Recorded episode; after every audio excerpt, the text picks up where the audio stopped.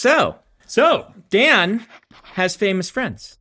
welcome, Welcome. to another segment of Dan has famous Dan friends. talks about his famous friends. Except this time your famous friend hates you.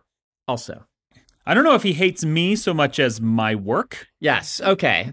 Granted, Christopher Lloyd is a very nice man. Yes. The one time I've met him, he was gracious and kind to everybody. How long ago was that? That was Supanova in Australia 2018 or 17. So pretty recent. then. Yeah. Okay. Mhm. Yeah. Well, I can't imagine his hearing has gotten better since then. He was almost deaf when we worked with him on the movie. I also think I do want to make the caveat that while I can very honestly call John de Lancie a friend, Yes. Christopher Lloyd is a guy I know, which is different. We're counting it. We're counting it. We're counting it. okay. But so that's a that's a good distinction to pretend to have made, but we're throwing it out the window. but we're right throwing it away. hmm Christopher Lloyd and I are best friends. Yes. You went and spelunking, we which have is you know half of a locket mm, that one day we will reunite and gain superpowers. nice. Yeah. So you want to hear the hate story first, or do you want to hear the the whole sordid tale? Oh, I need to hear the whole sordid tale. Okay. Well, what that means is that this is basically going to be an episode where we talk about adapting my book into a movie. Okay, that So- sounds good. We did Wheel of Time, and we talked a little bit about your book, but we didn't really dig into this whole Didn't thing. really, and I'm very curious to see how different our experiences were Yes, because you were on a very big budget TV show yes, and I was on a very small budget movie. right. And thank you very much. Once again, the Coke has arrived. Uh, for those not watching on YouTube, once again, it's the legal kind of Coke. it's the legal kind of Coke.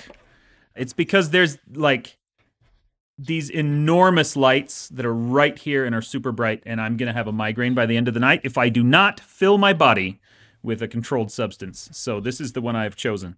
So, let's start this story at the very beginning, which is I Am Not a Serial Killer had just been out, I think, less than a year. It was Right. very new. And it was actually published first in Germany and the UK, about Yes. a year before it came out in the States. because your popularity was much larger in Germany and in Europe in general than it was in the US at that time. Well, at the time, I wasn't popular anywhere. Oh, this That's is before just- that. Oh, yeah, this the is first very right. first book. It's the first book. Yeah, Yeah. obviously. What happened is that Tor, the US publisher, wanted to put them on a very tight release schedule of every six months, Mm-hmm. Okay. which means they didn't want to publish the first book until all three were turned in and edited. Right. which meant that Germany and the UK got out ahead of them. And for it, about a year, I was basically a European author. But Germany had a huge bidding war on it, right? Mhm. Like, yeah. Yeah, Okay. the UK deal was nice, it was okay. Mm-hmm. The Germany deal at the time was the biggest deal you or I had ever had. Yes. And for a while remained the biggest deal. Yeah, I- I think- anyone we knew had done. hmm It, it was it was great. It was quitting Mm-hmm. money. Yeah. which is how I remember when it happened because I had to stay in my real job, my desk job, until my son was born. He is now 13. So this happened 13 years ago because I had to hang on for like two or three months because of the way the timing worked out. Mhm. Because unemployment insurance is actually not bad, it's pretty good for everything except labor and delivery, maternity. Maternity is just terrible in Utah, regardless. Yes. Every insurance we've gotten, they're like, ah, people have too many kids. You don't get insurance on that. Your deductible's five grand. Well, and to be fair, this was kid number four. So. Mhm. Anyway, so an Irish film director named Billy O'Brien walked into a Waterstones over in London and he was looking for something to read on a plane or just looking for new projects. And he found I'm Not a Serial Killer and he read it and he sent me an email. And I know that you've gotten countless of these emails that usually come from a producer to Right. an agent and they're like, this studio is interested in licensing, whatever. They're very impersonal Mhm. for the most part. Yeah. This letter from him was about two pages long, and it was direct from one artist to another artist, director to author, basically just telling me all the things he loved about the book. And what really impressed me is that he liked it for the same reasons that I liked it. I don't know how many people have read I Am Not a Serial Killer and thought, oh, I can see elements of Russian literature in this. But Billy and I both totally identify the book in that way. You're So- really selling this to the audience, Dan. You're really good at pitches. It's, it's like Dostoevsky, except even more sad. See, I did a huge honors senior project class on Dostoevsky, mm-hmm. and I actually think he's hilarious. Go read The Secret Agent, dear listeners. It's a really dark comedy about terrorists in London, and it's horrible and it's hilarious. Anyway, Wow. So- yeah, your pitches just are just are so great. so great. Hmm. So, anyway, we signed a movie option, Mhm. and then it took about six years for anything to come of that. So wait, the the option lasted six years. They kept renewing it, and Okay. actually, for a while, it was the Irish Film Board that had the rights because he ran out of money. And so he went to them and said, Please help me hang on to these rights. This is a big deal. And so the Irish Film Board had it for a while. Anyway, eventually, it was a Chinese television company that stepped in in, I want to say, 2013 Mm-hmm. and said, All right, we want to learn about Western filmmaking. We want to just, we're going to finance your movie on the understanding that you are going to let us watch everything, see how it's made. Not necessarily that they wanted to be Right. on set, but they wanted to be behind the scenes, watching where the money flowed and why it flowed in those directions. They were doing that a lot back then. yeah, that, Um, that was about the time when they were trying to break in. Yeah. And you'll notice, tangent, that they are now moving away from that because they've learned all of this. And now it's actually a bit of a crisis in Hollywood. Mm-hmm. China's just said, no, we're going to be making our own movies now. Yeah. Bye for a, a long time there was this big Mm-hmm. kind of pop the champagne heyday of foreign investment money Yes. And everyone thought that was going to last forever but no it was i think Mm-hmm. a concerted effort to learn how to do it learn how to make a hollywood style blockbuster and i think we're two maybe 3 or 4 years away from us getting big blockbuster chinese movies instead of the other way around Oh, yeah. I mean, it's already started. You can see not the main public, but you can see the reviewers are starting to review Mhm. them and things like that. So, yeah. Yeah.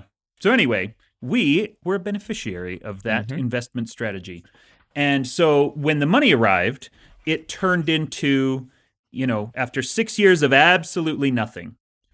It was all of a sudden okay, we need to turn this around as fast as we possibly can. And in fact, it happened at just the wrong time because the story takes place a big chunk of it in the winter. We needed snow and they were trying to see well if we can get this together in two months we'll have snow That's insane.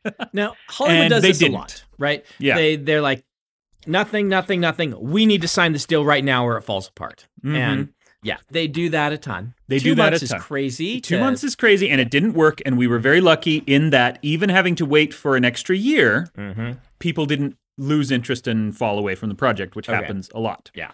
so it wasn't until the winter of 2014 i want to say but Mhm. maybe i'm off by a year and it was actually 2015 either way that's when they got this together and in the intervening year Mhm. we had to cast it.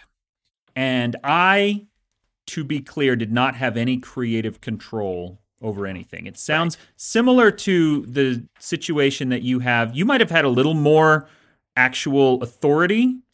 At but the the wheel of time, I have Wheel authority, but not control. Yeah. right? like Rafe is able to go into meetings and say, "Brandon says this," and people are more Mhm. likely to listen Yeah. because I was an author on the project and because of the authority I kind of have in the business, but no control. He couldn't Yeah. say, Brandon says this, therefore we must do Therefore, this. we have to Yeah. Mm-hmm. do this because you know I've read some of the articles that you've written or Yeah. Mm-hmm. blog posts, and we've talked, of course, here on the show about you making suggestions, and some Mm-hmm. of them they take, and some of them they don't. yes. So I did not have any actual control over this. Mhm. But, you know, Billy and one of the producers came to my house. This is when I lived in Germany and spent a couple days there and we just talked through casting. And we eventually later had other conversations about special effects and things, and we can mm-hmm. talk about that if we want. I got chewed out by Billy for not knowing visually what the monster looked like. And I'm like, it's, it's a book. It's a monster that is indescribable. He says, I have to put it on screen, Dan. I need to know what it looks like. Anyway, the casting decision came down inevitably to mm-hmm. Mr. Crowley, the main lead, the old man. Right. And this was one of the problems that plagued us for those six years of trying to get funding, which was if you go into Hollywood, even today, and say, I've got a movie that I want to make, the two leads are a 15 year old boy and a 75 year old man, they will laugh in your face because there is essentially nobody in either of those demographics who can headline a movie. Clint on, Eastwood. Clint Eastwood. Clint Eastwood, Yeah. but he refused. Okay. we knew out of the gate we weren't going to Okay. get him. And so what they presented me with when we finally got down to this was an itemized, numbered, ranked list of pretty much every old man actor you can name was on this list. mm-hmm. And it was in order of who they wanted to get. And they started at the very top, you know, which was Clint Eastwood, and he said no. And we actually did number. Okay, I might be slightly off about some of these numbers, but here we go. Okay. Number two, I'm pretty sure was Warren Beatty. Okay. And I don't know why Billy O'Brien was really like excited to mm-hmm. have Warren Beatty.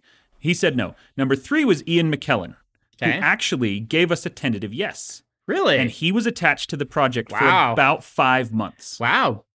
Yeah. Hey, that would have been an interesting. That uh, would have been a yeah. very different movie. Yes. He really liked it. He thought it was really cool. He eventually ended up not having time. So maybe the year wait is what Mhm. took Yeah. him out of it. Anyway, Your good friend Ian McKellen. my good friend, who I've never met and have never communicated with in any way, but who did think that my movie was cool enough that he said yes to it for five months.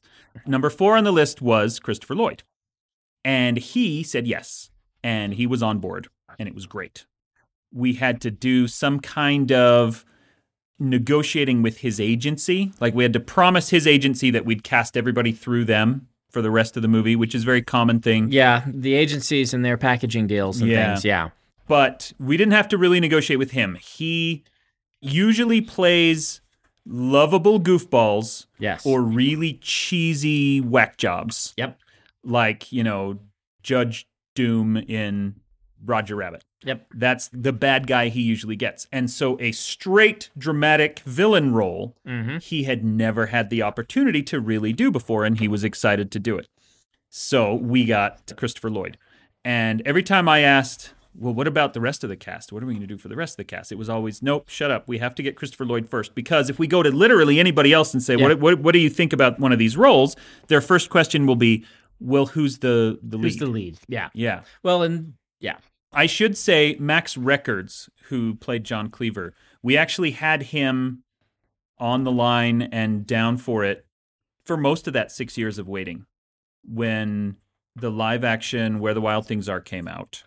You know, I saw that on a plane or something and I emailed one of the producers and said, Hey, what about this kid?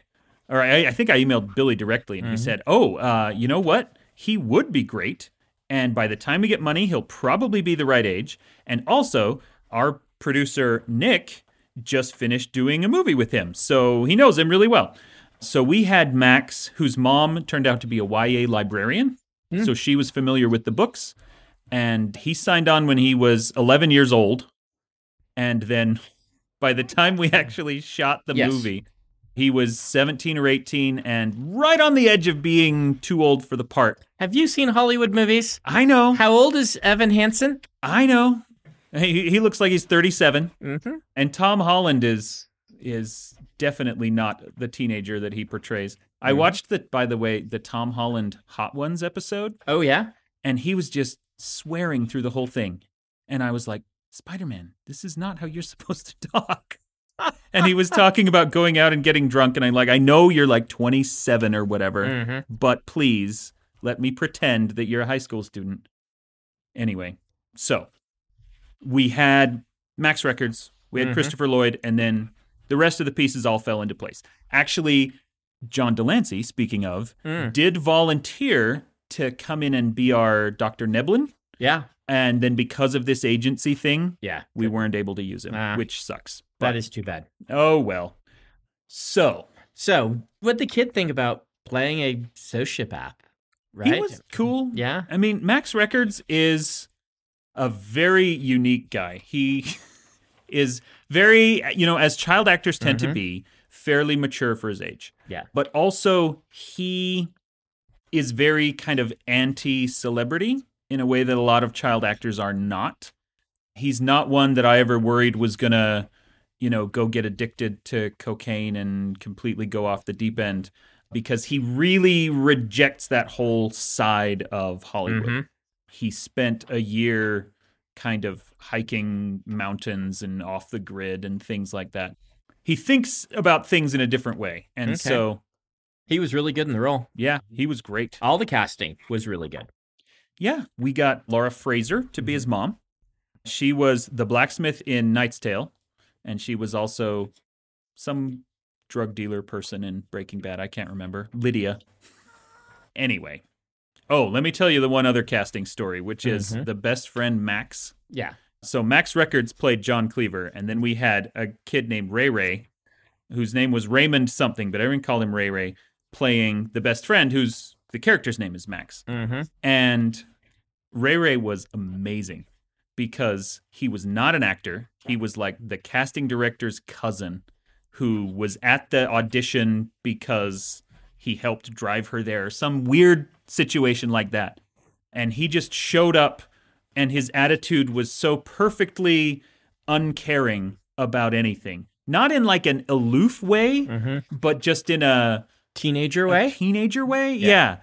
and so like we didn't have to do a huge casting search for him. We didn't even have to costume him because he would show up wearing just bizarre t-shirts and we're like yeah okay that's that's perfect. Uh, they shot one scene that was a conversation between the two characters and they're like let's give you some business to do uh, or it might have even been in the script that they were eating fried chicken and he just ate this entire bucket of fried chicken while filming. And you know, every time they do a new take, he had to eat a new piece. Mm-hmm. And at the end of it, we're like, "Hey, thanks, Ray Ray, for coming in. This was a great scene." He's like, "Can I have the rest of that chicken?" Took the whole bucket and left. He was awesome. Anyway, so we are slowly circling around to the point of this story. You ready for this? Mm. we were filming this in Michigan in the dead of winter. It was at times 40 below Fahrenheit, like negative 40 Fahrenheit.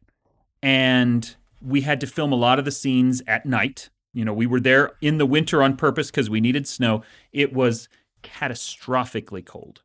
It was horrific. And so we did this one scene, which is a key scene, and I'm spoiling everything about this story. This is the scene from the movie, right? Yeah. Isn't it? No, no. Well, I mean, it depends on what you mean by the scene. I guess the scene. What what I'm thinking, that's the one at the at the lake. Uh, this is not that scene. Oh, no, this is not that scene. Yeah. Uh, I was there for the filming of that scene as well, Mhm. and that was also cold, but that was during the day. This Uh-huh. is the one where John finds the monster, mister Uh-huh. Crowley, killing a trucker in the middle of the night. Right. It's Max's dad.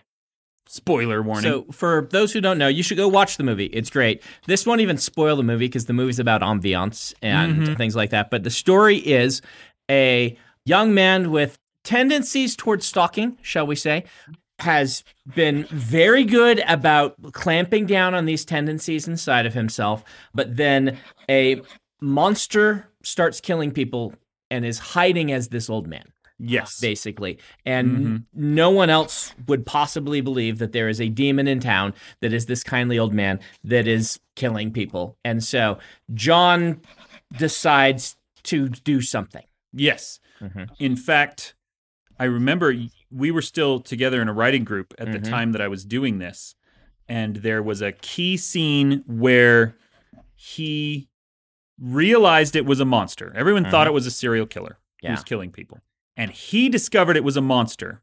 And he tried to get the police to do something about it. And the monster ended up killing the police and totally getting away with it. And it was the writing group that helped me nail that scene. Because without that scene, I don't think the rest of the movie really makes any sense. But Well, I, I like to I like to brag about this also because you thought of the idea while we were driving home from writing group together in the Mhm. car. We at that point were driving up to Scar's house, I think, Yeah. or something like that. Scars or Allen's Yep. in the other valley. And on the way home, you were just gushing in your creepy way that you do about the McDonald Triangle. I had been writing basically epic fantasies. Yes, That's what I grew up reading. That's Mhm. what I thought I was going to write. yep. You've done some comedic ones, right? I Uh, had no. done some straight ones. I Straight had ones. done. Didn't you do comedic as well? I'm trying yes, to remember. because Blacker Darkness, Right. sort of, kind of, Yeah. But they were all increasingly dark. Mm-hmm.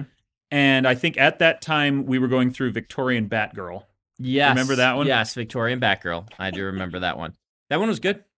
It was better than I remember it. I put it up on my Patreon Mhm. uh, a year or two ago, and I'm like, oh, this is actually much better than I realized. Mm-hmm. Anyway, we were driving home from that, and I was talking about the McDonald Triad, which is a now debunked theory of serial killer behavior prediction. Mm-hmm. Oh, I hadn't heard that it had been debunked. It sounded tenuous all along. Yeah. like, sounds like one of those things where correlation is not causation, Mhm. and with some wonky statistics attached. But Yeah, for sure. What the McDonald triad was, I guess still is, but no one cares anymore, is that if you look at serial killers, some overwhelming percentage of them have a history of pyromania, bedwetting, and animal cruelty. That's the triad. Mm-hmm. Today, the FBI uses a, if I remember correctly, 17 point prediction rather than Mhm. just three to try to be much more granular and much more intelligent about it.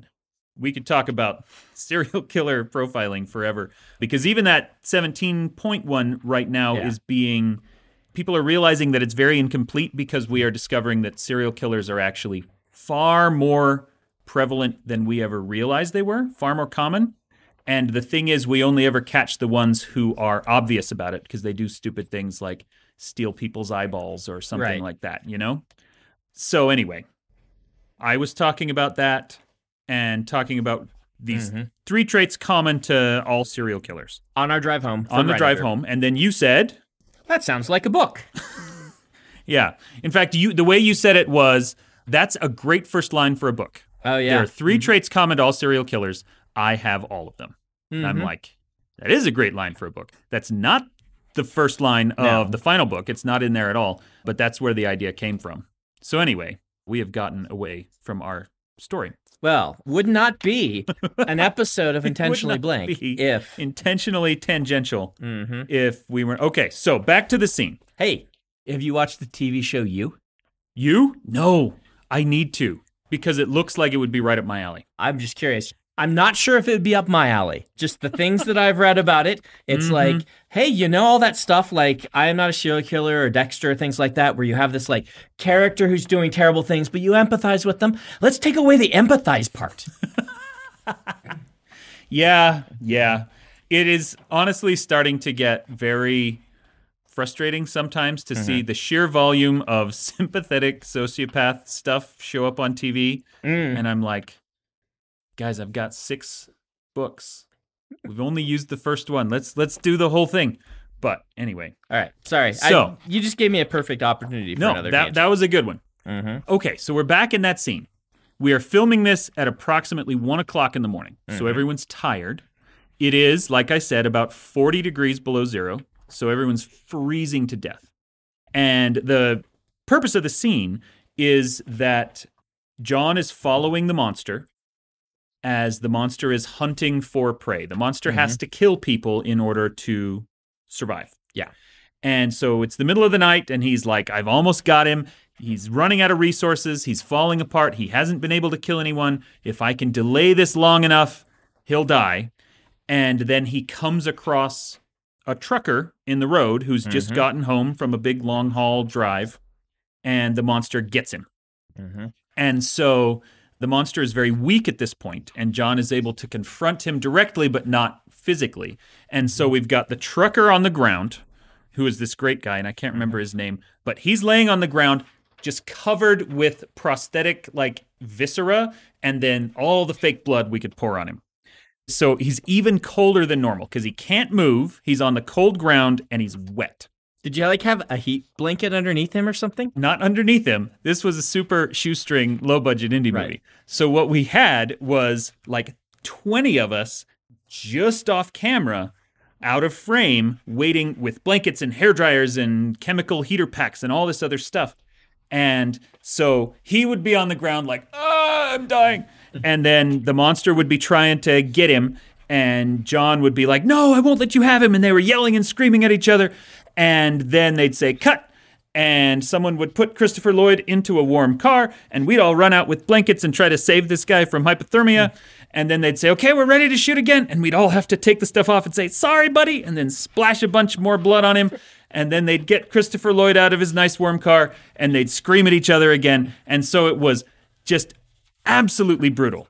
It was freezing. It was physically trying. It was emotionally like just awful. Mm-hmm. And we finished and we all went back to the hotel where we had set up our like studio Mm-hmm. and everyone's there and everyone's just kind of shell shocked. Mm-hmm. Poor Max Records was just standing in the parking lot, and I said, "Hey, are you okay?" He's like, "Yeah, I just need to decompress a little bit."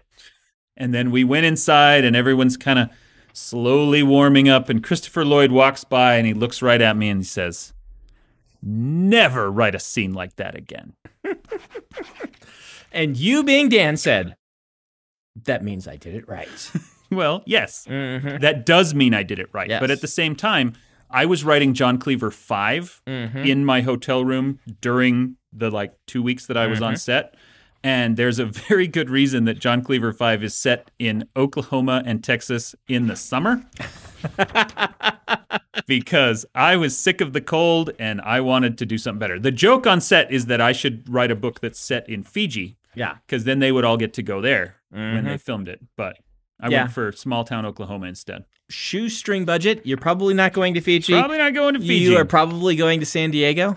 Ah, see, but these were the heady days Mm. when we were making this, and everyone thought this is going to be amazing. Everyone's going to love it, It was and amazing. we're going to be able to make all six books, and it's going to be this massive franchise. it's a very good movie. Well, thank you very much. I like it a lot. It did not make a bunch of money. Mm. In fact, the distributor studio that bought it Uh-huh. kind of paid a lot of money for it, but then didn't really promote it or distribute it, which Right. is frustrating because I'm like, well, then why did you buy this thing?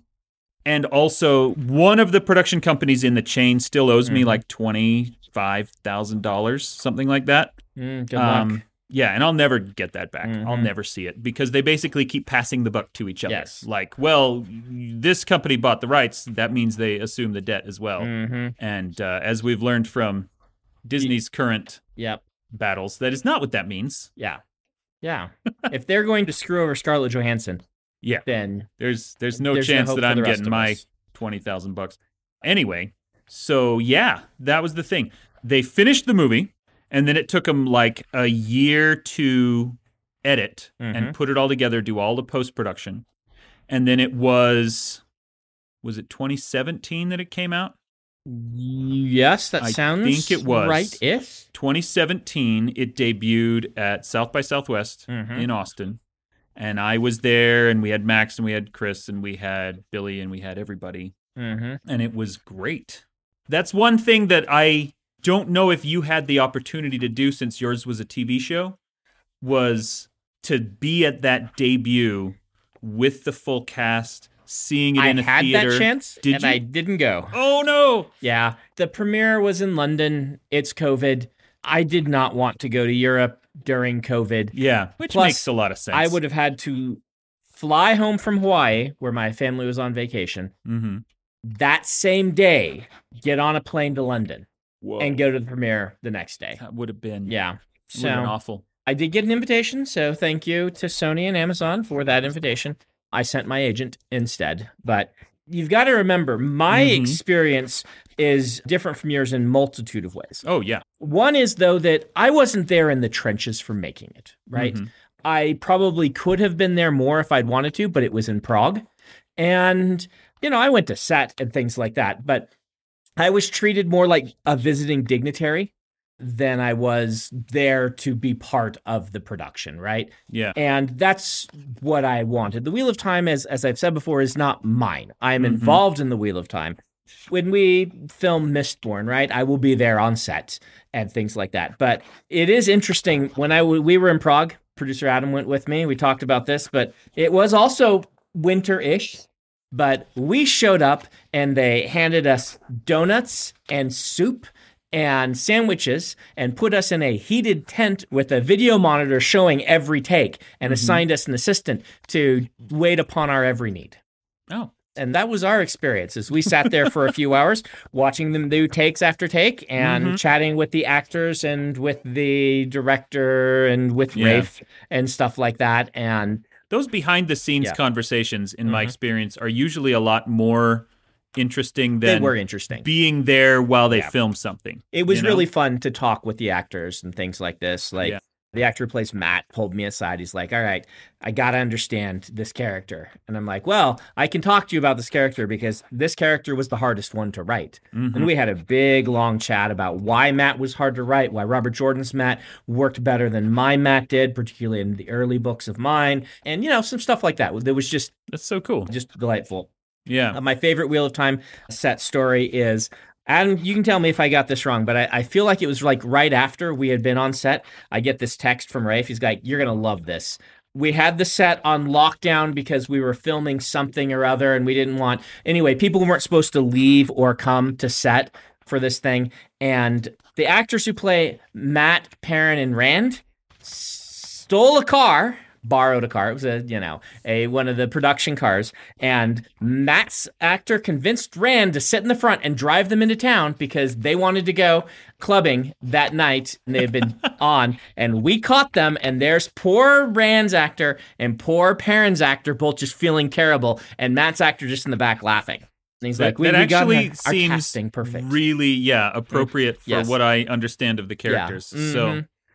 that's So- great. Yeah, Rafe will tell that story better than I will, but I was amused by that. But I wasn't in the trenches pouring blood on people or things like that, right? I was sitting in a heated tent with uh, headphones and some production assistant saying, Do you want more soup, Mr. Sanderson? So, you know. That's awesome. Where I put in my work is in mm-hmm. the behind the scenes material that they were filming for B roll and stuff like that. They really did a lot of that with me for promotional purposes and things like that. Okay. And I assume like talking head interviews. yeah, talking and head interviews. And Okay. here is, you know, you're walking on set for the first time, Brandon. What do you think of it? filming little Yeah. Instagram videos that Yeah. they could put out and Yep. say, "Everyone watch this thing because this guy likes it." Yep. So that was my experience. Yeah, I'm. Yours sounds way more visceral. Not to uh, make a pun on purpose, but uh, I will take it. I said earlier that we could talk about the special effects. Mm-hmm. The main special effects team, Mm-hmm. the guy who designed the monster, who did all of the design of it, is actually Toby Froud. Okay. He is the son of Brian Froud, who did all of the design for Labyrinth and Dark Crystal. Mm-hmm. all the concept art.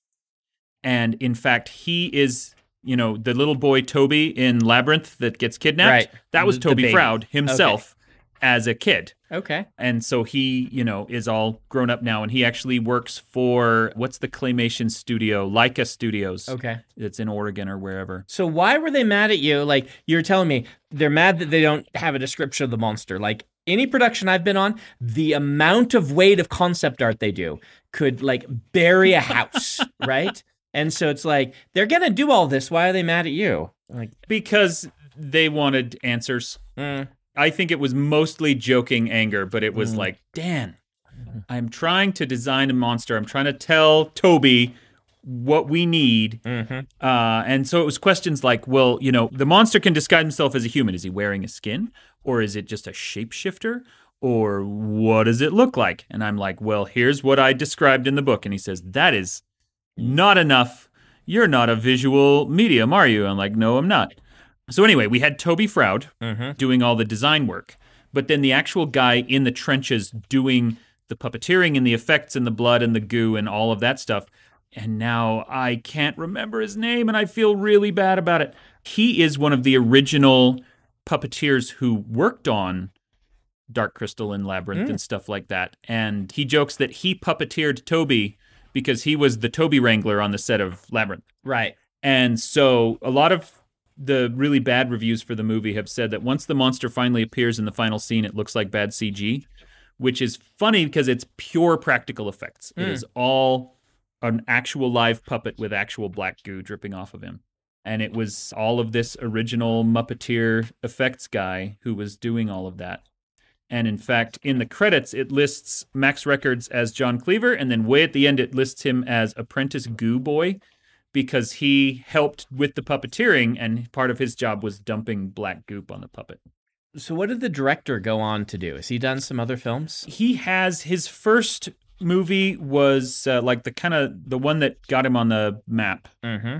was this indie Irish horror movie called Isolation. Okay. that is about and this is where you know we get into the the territory where every pitch sounds stupid when you say it out loud yeah. it's a movie about how uh, bovine growth hormone turns cow fetuses into killer monsters on an isolated farm in ireland and it Okay. sounds so schlocky and so dumb but when he sent me that original email and was like hey we want to make your movie Mhm. Dawn and I rented it and Mhm. watched it, and even just the credits Mhm. were spooky. He has such an incredible gift for framing shots and for pacing and for lighting and all of this.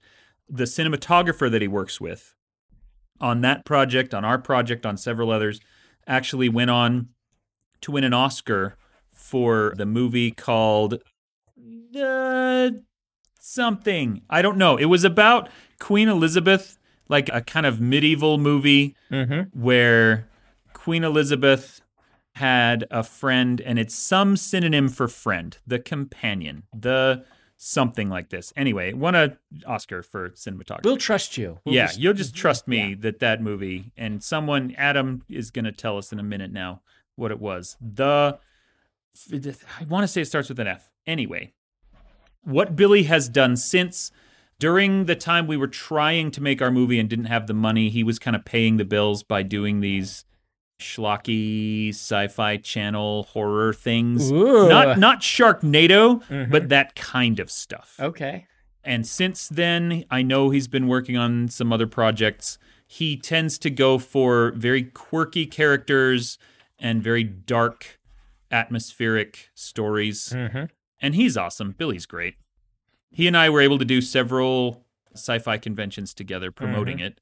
And Chris came to one of them when we were in San Jose, which was awesome. So, I wish that every author I knew had had your experience on the movie, right? because we've had multiple friends get Mhm. movies made, and your experience is the highlight of them all. oh, for sure. Like, Mhm. it's my first book. which got made into a movie that I got to be involved with and was actually good. Like Yes. that never happens. Well, and beyond that, I'm talking more about the things of they liked you and treated you well, Yes. which is not the experience I've had with all of my friends and movies. hmm Sometimes they have had bad experiences, shall we say. Almost again, like I said last time. In fact, I can't think of one that had a bad experience with the actors or the writers, like the creatives involved. Yeah, it's always It's with always the, the producers. the money. Yes. Let's just say Hollywood is a weird place and they often don't know what to make of authors. As we talked about on our Wheel of Time episode, right? Yeah. Like we tend to be an unknown quality. And so there are lots of stories about don't eat the craft services, you know, and things like this, where it's like, really? Uh, okay, I guess, yeah. I guess that's not for me to have. Whereas Adam and I and my sister Jane got to have lunch with Trollocs. Oh, that's cool. Yes. So that was a lot of fun. So, did you get to be in like an extra in the background? So I didn't I didn't ask to. Okay. And I think they would have let me if I'd wanted to, but I don't know. I know I go too far in this. I love the Wheel of Time. I'm very proud of my time on the Wheel of Time. I am Mhm. excitedly a producer trying to help make it the best it can be, but I don't want to supplant Robert Jordan. Yeah. and the author cameo felt a step too close to that That makes a Um, lot of sense. Like I might do it in later seasons, but in the first season, I just I didn't feel comfortable. yeah, let it be its own thing. Let Yeah. it be his thing. That's very Yeah. classy. Good Mm. for you. But I didn't go be an extra on yours either, even though you invited me. Yeah. I- so Mhm. the first big plan for Yeah. me, and Billy thought this was the funniest thing. He was so excited for it. Mhm. There's a scene in a Chinese restaurant where John goes in to find his mom and says, Hey, you need to help me with this thing. And it was like 30 seconds long, Mhm. if that. But he thought that it would be really funny to have me in one of the booths reading I Am Not a Serial Killer. Right. And so as the camera pans by, as John's Mhm. walking by, an eagle-eyed fan would be Yeah. able to point out, "Oh my gosh, that's the author with the book." right. And then because of scheduling, stuff had to get moved around, and I was actually not in town Yeah. when they that filmed scene. that scene, so that didn't happen. What we did do is that I was at the very, very end when they pull the very last body out of the woods, like over the closing credits. I'm one of those cops. Mhm. And so my full experience of being on camera in a Hollywood movie is standing in six or seven inches of slush, frozen ice slush, in a ditch where, as far as I can tell, every single citizen of that city took their dogs on walks to poop in the ditch. So it's just like six inches of slush and dog crap. And we walked back and forth about 60 70 feet carrying that special effects guy that i mentioned. He was our dead body uh, on a like on a one of those Mhm. things that you carry dead bodies on back and forth like 20 times so they could get a good shot of it. But they took me into the costuming thing and they got a big police jacket and a police hat. And then the costumer said here's a box full of just pins. Just put on whatever you think looks good. This is why everyone's dad complains that like the medals Right. on a military uniform are wrong it's because someone just hands them a box of pins and says give yourself something good. So one of the little pins i found was a name tag that said brian wilson and i'm like okay canonically in my mm-hmm. own head i am actually one of the beach boys who has left and become a cop in a small town and is now pulling a dead body out. So that mm. is that's a canonical part of the universe now. Next time, Ben needs to be the dead body. that would be great How'd that be, Ben?